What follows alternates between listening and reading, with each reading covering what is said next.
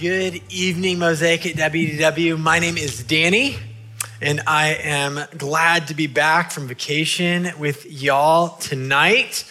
Um, I was thinking this week about time and specifically time management. Now, when it comes to time management, we, I would assume, fall into one of two camps. And I would love for you guys to guess which one I'm in. Um, already laughter. Okay, great. So there are those of us who I believe truly enjoy life. And um, so therefore, sometimes we're just a few minutes late to where we said we were going to be and when we were going to be there because we we're like enjoying life. And then there are the people who are just too rigid, probably. And like those people, like, they're like always like saying punctuality is so important and stuff. And okay, hopefully you guys can guess which one I am in so far. Uh, I, I jest um, because I am often running behind. Now, now, hear me out. I'm not trying to justify, but it's it really is not that I mean to. I promise. So if we ever like grabbing coffee and I'm showing up late, I promise it's not that I meant to do that.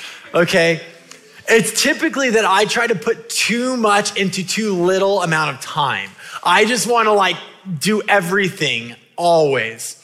Also, I think I probably have a little bit of an addiction to um, to, to like chaos in a little bit of like, am I gonna get there on time? Like that thing. I think I might like that just a little bit too much.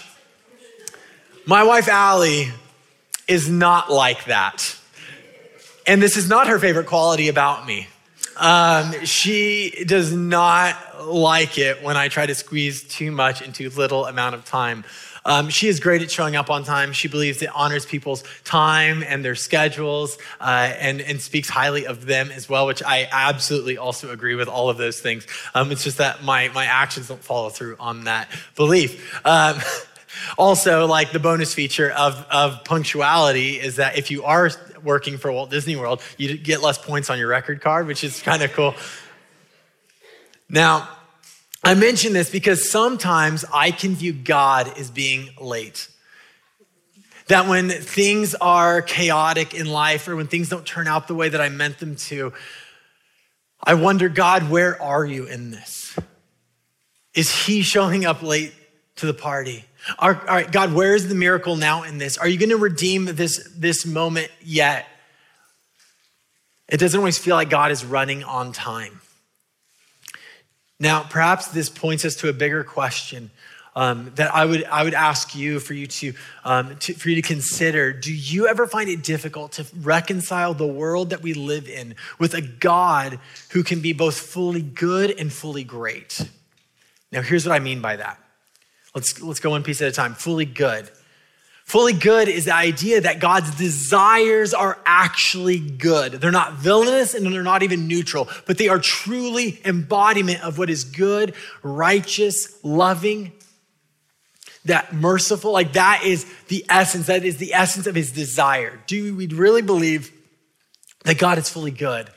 Now, to be fully great is that he has the ability to follow through on his desires. What that means is that whatever his desires are, does he have the ability to make sure that whatever he desires is what happens in the world that we live in? And see, those two things can seem so contradictory when you look at the world we live in. How, in the middle of a world that is filled with so much brokenness and chaos, we often refer to as planet death, how in the world of planet death can God, the creator, be fully good, that his desires are always good, and that he is also fully great, that he, that he always has the ability to live out his good desires. When we look at our world that has so much suffering, chaos, death, betrayal, all of it. It, and so oftentimes we will prioritize one of those features of God over the other. Yeah, I believe that God is always loving and kind, but he's not, he might be like a little bit inept. Like he's not like always that strong to do what he wants to do. Or we go on the other end and we're like, yeah, God can do whatever he wants, but then he's not, ends up being um, shrunk down in his uh, quotient of love and goodness. So these two realities are competing. Or are they? Because you see, to trust God in His timing is to trust both in His goodness and in His greatness in the midst of a world of chaos in the middle of our busted world. Now, tonight, as we continue in our series called Jesus True and Better, we have been looking throughout the summer at how the entirety of the Bible is a unified story that leads us to Jesus. And tonight we're going to be going into a specific story um, that is going to bring into question the concept of God's timing and control of all things. As it's been alluded to on the stage in the opening worship set, um, is the, the, the Bible word, the theology word is sovereignty. God's sovereignty, his ability to do what he desires in this world. Now, this may seem odd when you look at the unique story that we're going into tonight, because the story we're going into is a story of a woman named Esther. And in the story of Esther, it's the only book in the entirety of the scriptures that has no direct references to God in its entirety. It's pretty fascinating, right? Now, for me, the fact that God isn't mentioned at all becomes even more meaningful when we bring it to the place of discovering God's fingerprints in stories, even when his presence doesn't seem to be evident at first glance. Where is God when we don't necessarily see him? So, you feel free to open up your Bibles to Esther. We're going to start in chapter 1. Uh, if you are following along on a digital device, I am reading out the English Standard Version um, to make it easy to keep up and keep along. Now, to get to where we're at this week from last week, fast forwarding from last week, we were in the story of Deborah in the book of Judges. And in that time of the Judges, we are moving a few hundred years into the future to the time known as the exile. See, there's a consistent theme that has happened throughout the entire story of Israel um, that is repeated over and over again in the story of the judges that they did what was right in their own eyes and what was they did what was evil in the sight of God.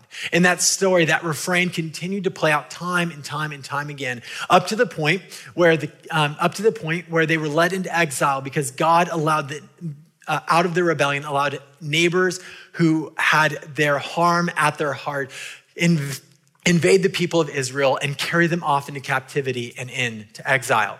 So, this is the place that we are spending time in tonight. Now, it's in this period called the exile that we'll journey into the story of Esther. Now, um, just as this is a story that makes no direct references to God, tonight, the way I'm going to teach this is going to be a little bit different than the way I typically teach a story of the Bible. Instead of kind of going along and throughout it, kind of taking different pieces and chatting about specific pieces of it in greater depth and what that means for us today, um, what I'm going to do is I'm going to tell the entire story of Esther to start. And then at the back end, we'll spend a few minutes talking about what this actually means for us today. Um, and by doing so, my hope is that we will get the, the full breadth and beauty of Esther's story. So, Esther chapter one, it starts with some context into the empire, which is the Persian Empire that you probably remember from like seventh or eighth grade history class. Uh, we are going into the Persian Empire where the Jews are being held captive in exile. So, it starts off now, in the days of Ahasuerus the Ahasuerus, who reigned from India to Ethiopia over 127 provinces. In those days, when King Ahasuerus sat on his royal throne in Susa, the citadel, in the third year of his reign, he gave a feast for all his officials and servants. The army of Persia and Media and the nobles and governors of the provinces were before him, while he showed the riches of his royal glory and the splendor of his pomp and of his greatness for, for many days, 180 days. So this gives us a background of the magnitude of the Persian Empire. Did you catch that? It said from Middle Asia, so India, all the way to Middle Africa, Ethiopia, all of that land is this king's. His kingdom is huge. It's estimated it was 50 million people were his subjects. That sounds like a lot, right? It's even more back in ancient times. That was half of the global population at that time. Half of the globe saw him as their authority. This guy was a big deal. And we find out in this verse, this passage, that he knew he was a big deal, that he threw a party for himself for six months and invited everyone to celebrate how cool he was. Like he knew it, you knew it, and it was like, like Emperor's New Groove a little bit, right? Like he's like, you're gonna celebrate me here for 180 days, show off all of his property.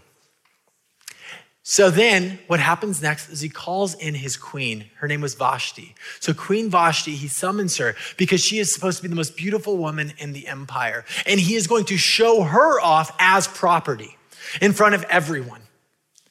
She refuses to come. Right? Like, this is a big deal. This is the king of 50 million people, and she's like, I'm not coming. Well, he's humiliated. So he calls and summons a bunch of his cronies together and they're chatting and he's like, What can I do to, to, punish her? Because now I'm embarrassed.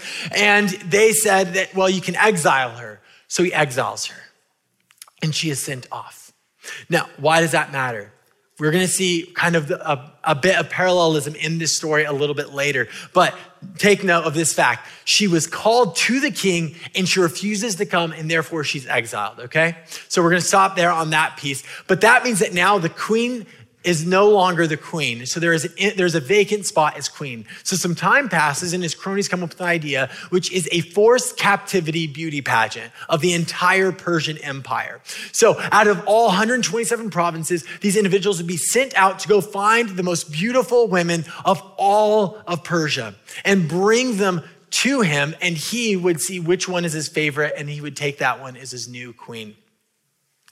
So that is the background for our story of where we're going tonight. Then in Esther chapter 2, we meet the two primary characters of our story. We meet Esther and Mordecai. Mordecai came from, was born in Jerusalem and had been taken into captivity into the Persian Empire. As he is sitting in captivity, though, he ends up becoming the adoptive parent of Esther because her parents had passed away. So um, they are they are blood related. So she so he adopts her as his daughter, and it says that she was of great beauty herself. And she was probably, most would estimate, probably um, a young teenager at this point. But she was known for her beauty. So when this forced beauty pageant comes, comes into town, she is taken captive and taken into this royal beauty pageant. And for 12 months, all the women of this beauty pageant have to go through a beautification process for 12 months, getting quote unquote pampered, but getting prepared for, to go in front of the king. And then the king will pick which one will become the new queen. So that brings us to the point where Esther, after a year, is brought in in front of King, King Ahasuerus. And it says in chapter 2, verse 17, the king loved Esther more than all the women, and she won grace and favor in his sight more than all the virgins, so that he set the royal crown on her head and made her queen instead of Vashti. So it's easy to say that Esther's life was difficult. She was, she was orphaned because of the death of both of her parents. She was in exile in a strange and foreign land. And then, then she was taken from her home, forced into a beauty pageant, and has now been made the queen of the entire Persian Empire, queen over 50 million people.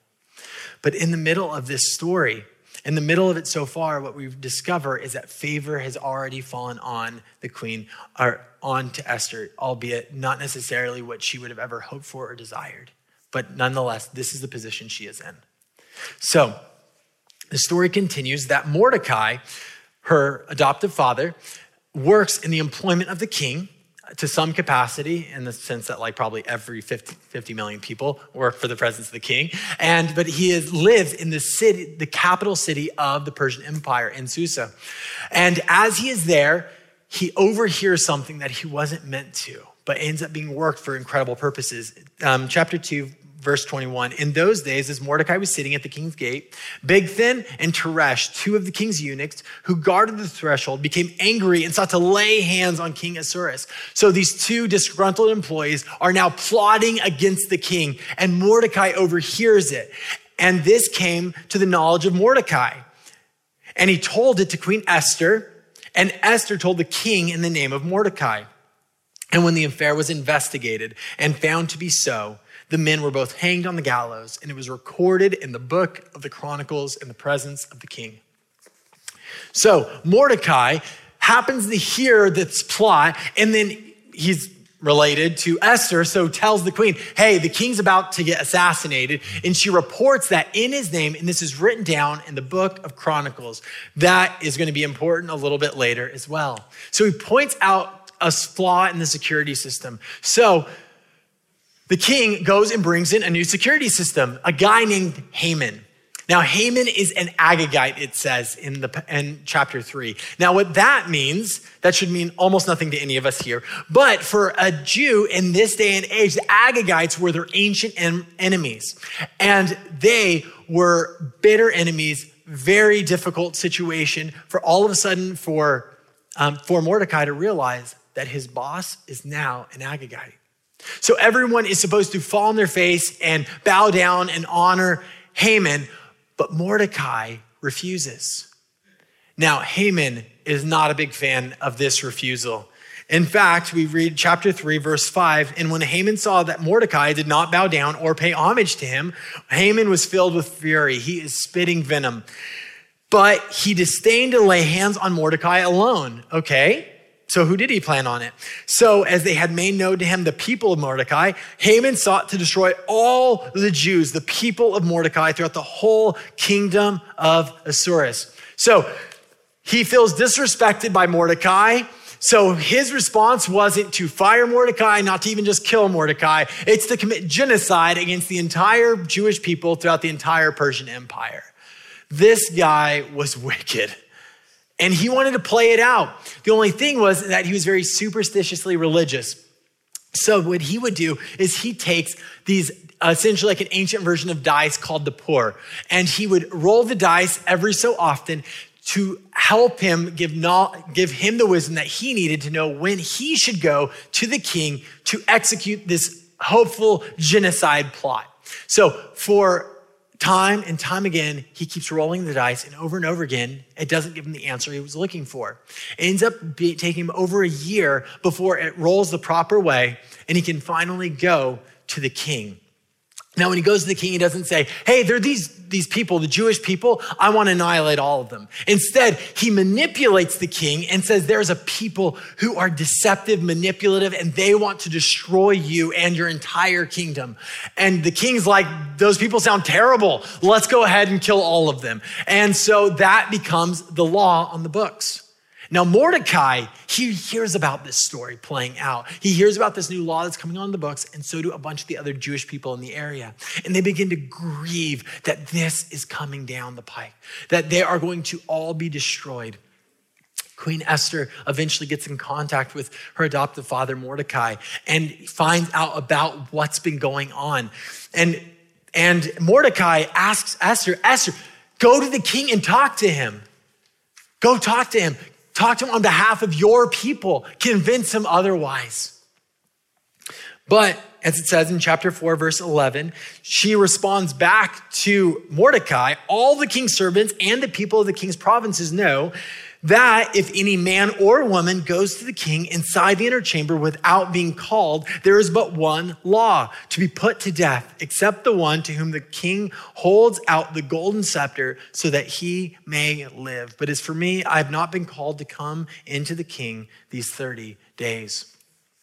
So remember Vashti. She was called to the king and refused to go and was therefore exiled. Esther has not been called to the king for over 30 days now.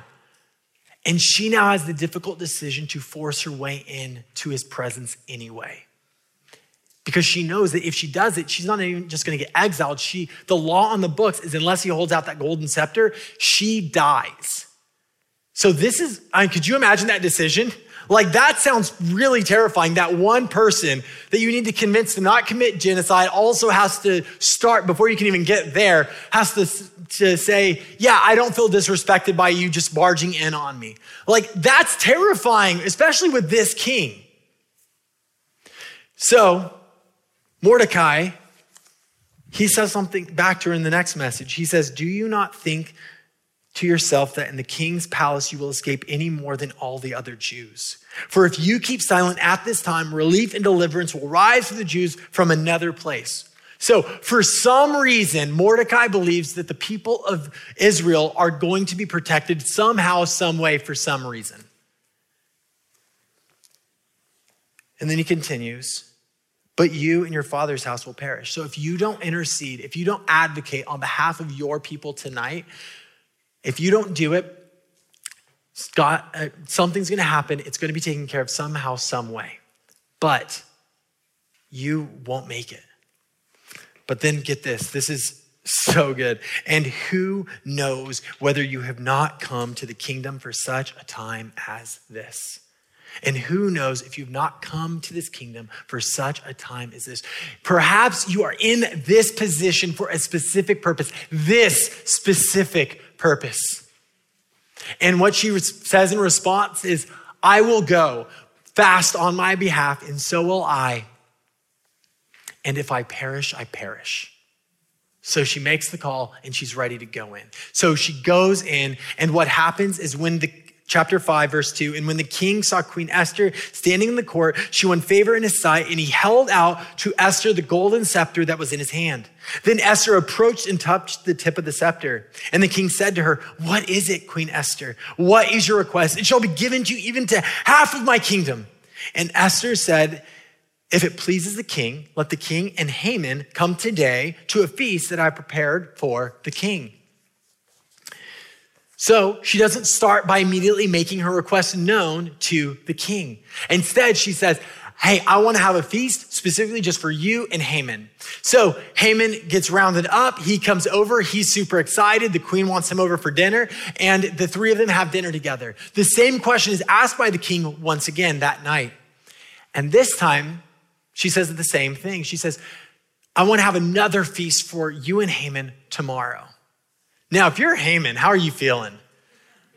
I mean, you're getting the genocide you've always wanted, like, like, and now the queen's inviting you over for dinner twice, two nights in a row. You and the king, like, Haman is riding high. He's living his best life right now, and that's what says, verse nine. And Haman went out that day joyful and glad of heart, like he is stoked. He is like, everything is going so good, like uh, Tobey Maguire in Spider-Man Three, and. Um,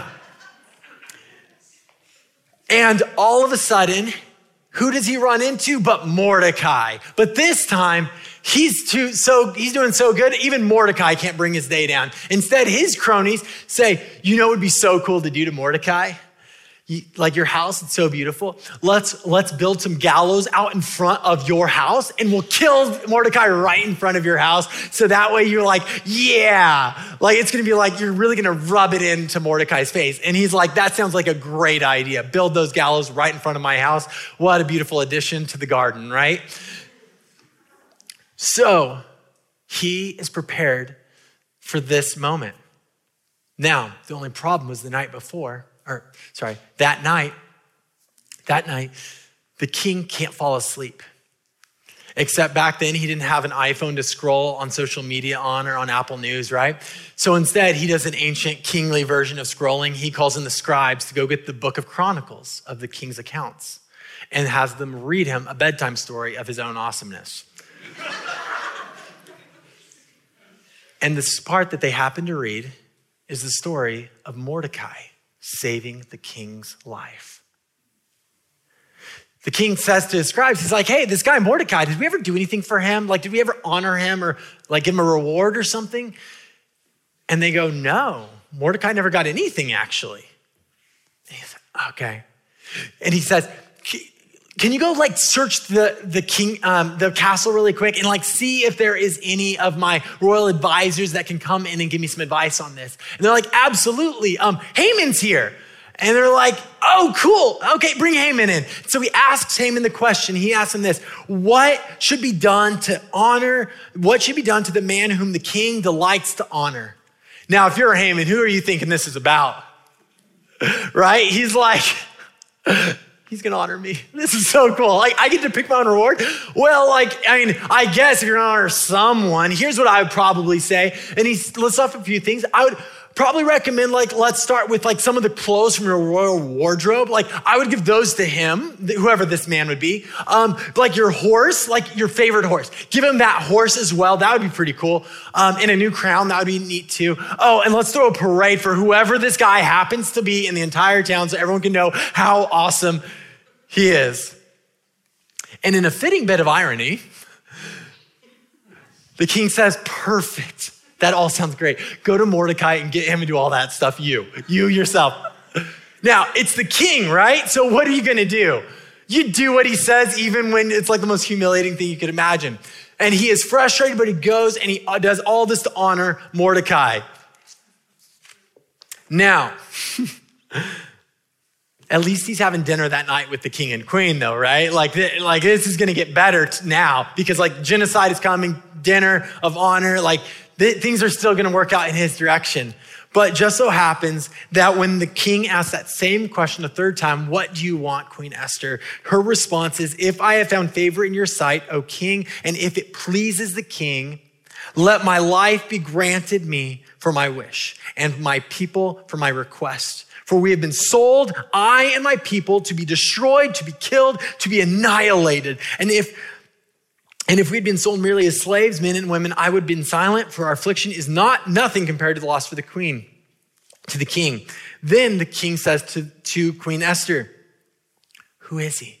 Who is, where is he? Who has dared to do this? And Esther points the finger and says, a foe and enemy, this wicked Haman. And if you're Haman, your day got a lot worse really quick. And the king, not only does that sound terrible, but if you're the egotistical king in this story, you got bamboozled and manipulated, right? By Haman. So he is furious. So he goes and takes a lap. He's like, I got to go on a walk. I can't do this for a second. So he goes on a walk and so Haman takes this opportunity to beg Queen Esther for his life. He is like, please no. Now, it also so happens that they had been drinking a lot that night. Um, it actually makes uh, multiple references to alcohol in this passage. And so Haman seems to be falling right on top of Queen Esther right as the king walks back in. Ooh, not a great move. At that, the king's like, that's it. like, we're done here. And then one of, the, one of his guys says, Well, he actually just built some gallows in front of his own house. We could probably like. you see, what Haman meant for revenge on Mordecai, the king uses as an instrument of justice on Haman. The villain is taken care of. The only problem is that the law is still intact. Now, here's why that is because he, the king, is worshiped as a god he is considered infallible. So he can't undo his own laws. Because that would, if he took away one of his own laws, that would be self contradictory. It wouldn't look good for the whole infallibility thing, right? So instead, the king says to Esther and to Mordecai that they can write any law that they desire to invalidate the genocide law that is about to go into effect. So, what they end up creating is a self defense law for the Jewish people. That, they, that if they are attacked, they are legally allowed to arm and defend themselves. And further, if they are even allowed to take the possessions and wealth of any of their attackers as well, which is fitting because that's what Haman was going to do to the Jewish people. That if you killed the, if you were a part of this genocide, you had the ability to take the stuff of the Jewish people. So, in another reversal, the day finally comes and the Jews dominate their attackers. In self defense, they end up killing 75,000 attackers across the Persian Empire. They were so dominant that non Jews even wanted to convert to Judaism because they're like, something's going on over here. I don't even know how you guys are getting this power, but like, I'm in. But it's important to note that even though they were legally allowed to take the wealth and the material goods of those who attacked them, they refused. They didn't take what wasn't theirs. So the people are victorious. Now, for Mordecai, he has handed the property and positions of Haman. That house in the hills, that's Mordecai's now. And for Esther, she was honored as an incredible queen, and she is honored in the Jewish festival calendar with a special holiday known as Purim, uh, where that word pur, um, the, the dice, the ancient dice rolling. So it's called Purim, where it celebrates this incredible story and God's faithfulness in the midst of it. You see, all of this we could look at and we can see that this is a story of Esther's incredible boldness and Mordecai's incredible integrity and honor. And that both of those realities are just bolstered up by luck and chance, that all these things just kind of happen to fall into the right order. Or this t- story is telling a different story altogether. Pastor Mark Dever, he wrote in one book um, a list of things that just happened to happen in this story. So I'm just going to read some of them. That Mordecai just happens to overhear the plot against the king's life, a report that just happens to be written in the king's chronicles. Haman just happens to notice that Mordecai does not kneel before him, and he just happens to find out that Mordecai is a Jew. When Haman plots his revenge, the dice just happen to indicate that the date for exacting revenge is going to take almost an entire year to go into effect. Esther just happens to get the king's approval to speak, but then she happens to put off her request for another day, and her deferral ends up just happening to allow Haman to go out by Mordecai for another day, then to construct the gallows. It just so happens that the previous night, the mighty king could not command a moment's night's sleep, and he just happens to have his book brought into him that happens to recount Mordecai's deeds. He then happens to ask whether Mordecai had been rewarded, to which the attendants happen to know the answer to that question. And by the way, if you're Mordecai, you saved the king's life. Are, wouldn't that be odd? Like you're, that you didn't get like $15 or something? Like, like, wouldn't you be like, I, why didn't, nothing? You know, that like 50 million people got, like nothing? Well, all that just happened Haman just happens to approach the king just when the king is wondering how Mordecai should be honored. Later on, the king happens to return just as the king is being um, approached by Haman, and it could be easily misconstrued. The gallows that Haman built for Mordecai just happened to be ready when the king was ready to hang Haman. Because all of these things, well, they just happened to happen. But in Esther 4, verse 14, Let's reread what it says there. And who knows whether you have not come to the kingdom for such a time as this? Maybe there was an intentionality. Maybe there's a purpose behind the brokenness that brought you here. Maybe there's purpose behind this. Maybe there is good that can be brought out of this for such a time as this. See, seeing all of these occurrences, you could choose to believe one of three things. That one, Esther got really, really lucky in this story. You might believe because all these things are too coincidental that it's all just fiction. It's all just it's all just like a good moral story. Or you can believe that there is a master craftsman of a storyteller who is writing a cosmic story of greatness throughout the universe. And that even in this story where his name is not mentioned, his fingerprints are all over the story. Because you see, Esther does not simply point us to the bravery of one incredible individual, although it does do that. It is meant to point us to the true boldness and bravery of another, the true and better one. See, Esther came to the kingdom for such a time as this. Jesus it said, at the right time, he died for the ungodly. Both of their stories carry the fingerprints of God's sovereignty.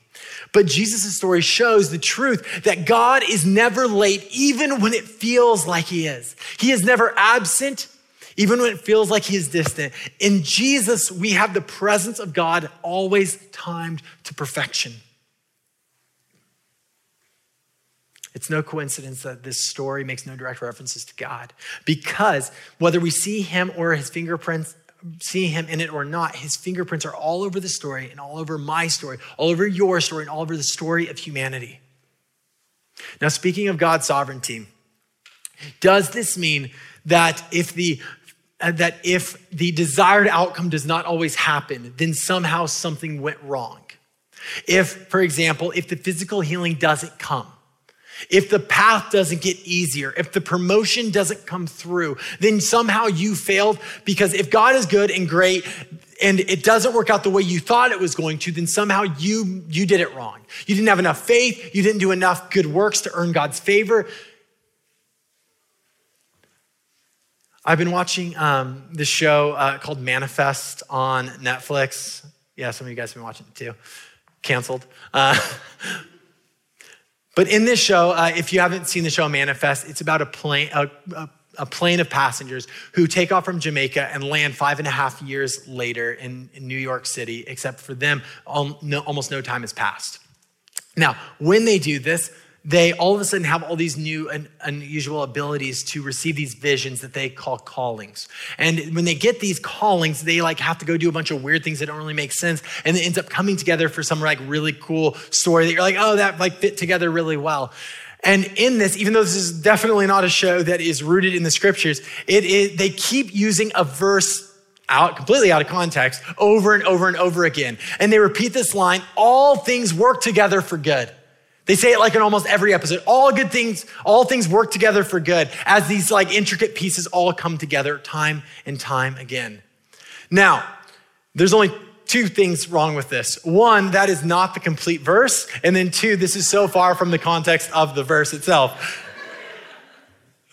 The actual verse, Romans 8 28, uh, Hannah mentioned it earlier. And we know that for those who love God, all things work together for good for those who are called according to his purpose. See, it's not about it's not about currying God's favor. It is not about following a bunch of mysterious callings that make no sense to us. It is about the reality and the truth that the Spirit of God is alive and active, working within the life of the church to love God and to love people. For all of us who are adopted kids into the family of God, we have been given the Spirit of God so that we can know that even when things don't make sense, God is up to something redemptive. If the diagnosis leads to death, if the layoff leads to a move, if this story would have turned out vastly different and the king never reached out the golden scepter to Esther, it doesn't change the goodness or the greatness of God. See, God is utilizing the broken circumstances of our world and using them for our good and for his glory. Now, now hear me on this. I don't want to make light of wherever you are at or what you are going through. The one simple truth that I do know, though, that bleeds out from Genesis Revelation in the scriptures is that no matter how bleak the situation, no, how, no matter how painful the grief, no matter how traumatic the past, in Jesus, like in Esther, we have an advocate Except this advocate is so good to understand and to empathize with our hurts, and his greatness is so great to claim ultimate victory over the darkest and most broken circumstances and moments of our lives that make no sense, and to bring them together to be something good and redemptive, even when it makes no sense. Jesus is the true and better Esther. In Esther, we find she was lowly and she was raised up to bring victory to the people of God. In Jesus, as it says in Hebrews, um, for a little while he was made lower than the angels to bring ultimate victory to the expanded family of God. Esther stood in the gap for, the, for her people's victory. Jesus remains in the gap even today on your behalf and mine. Esther had to be pushed by Mordecai a little bit to embrace her calling. Jesus willfully embraced his calling.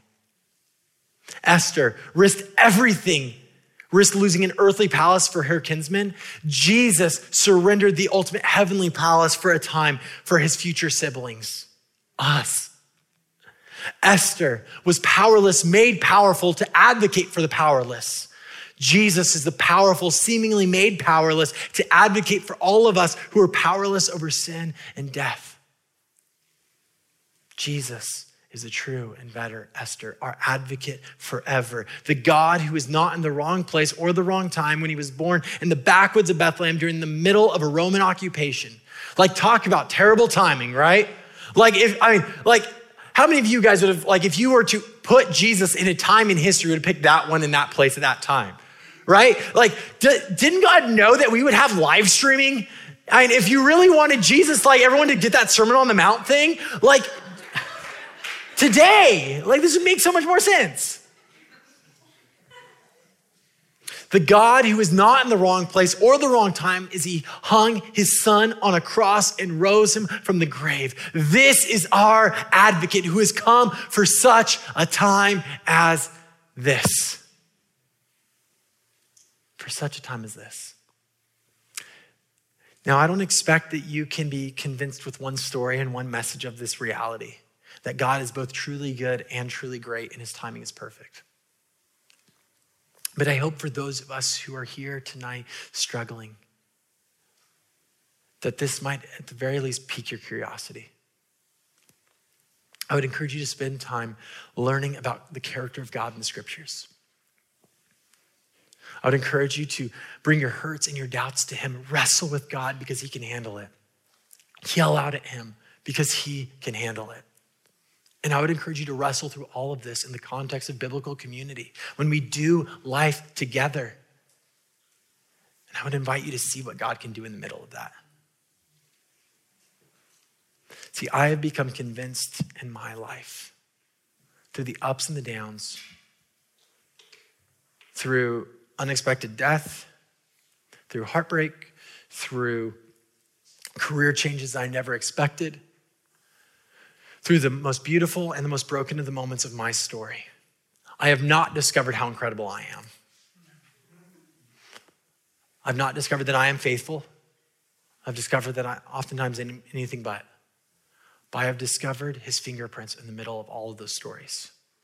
I've discovered that even in the most heartbreaking moments of my life, his presence is there. I'm going to go ahead and invite the band to come on up. See, what I have learned in my life and in my story is that God is on time even when I am not. He is present even when I am absent. He is victorious even when I'm feeling like a failure. This is the truth of who he is. In the middle of the hurt, in the middle of the suffering, in the middle of the pain, in the middle of the beauty, in the middle of the laughter, in the middle of the encouragement. His character is the same yesterday, today, and tomorrow. And my hope for all of us is that we would rest in that, we'd sit in that, even when our lives feel not anything but restful. So, right now, I'm going to ask and invite you to pray with me. And if that's you, I would love for you to just receive this and pray out, pray to God right now, asking Him to make this real, even when you don't feel it to you. Father, I thank you for the goodness of your story in the life of Esther. What an incredible and faithful servant you have in her. Thank you for her story and the encouragement that is in our lives. Thank you for Mordecai and the integrity that he lived in. I thank you that in the middle of our stories, whether we are doing better or worse, whether we are struggling or we have it all together, that wherever we are at, you have not given up on us, that you have not lost your presence on us, that you haven't walked out on us, and that it is because of the victory of Jesus that that is possible. It speaks nothing of our goodness, of our awesomeness, it speaks everything of His. Thank you for allowing Him to be the true and the better, the one who is great and good and loving and kind and sits with us in the middle of the heartbreak, in the middle of the difficult, in the middle of the struggle. And He does that as we abide, and He does that as we live life in community. So, Father, I bring all of this to you, and we ask for you to move powerfully tonight in our hearts and in our minds. It's in Jesus' name we pray. Amen.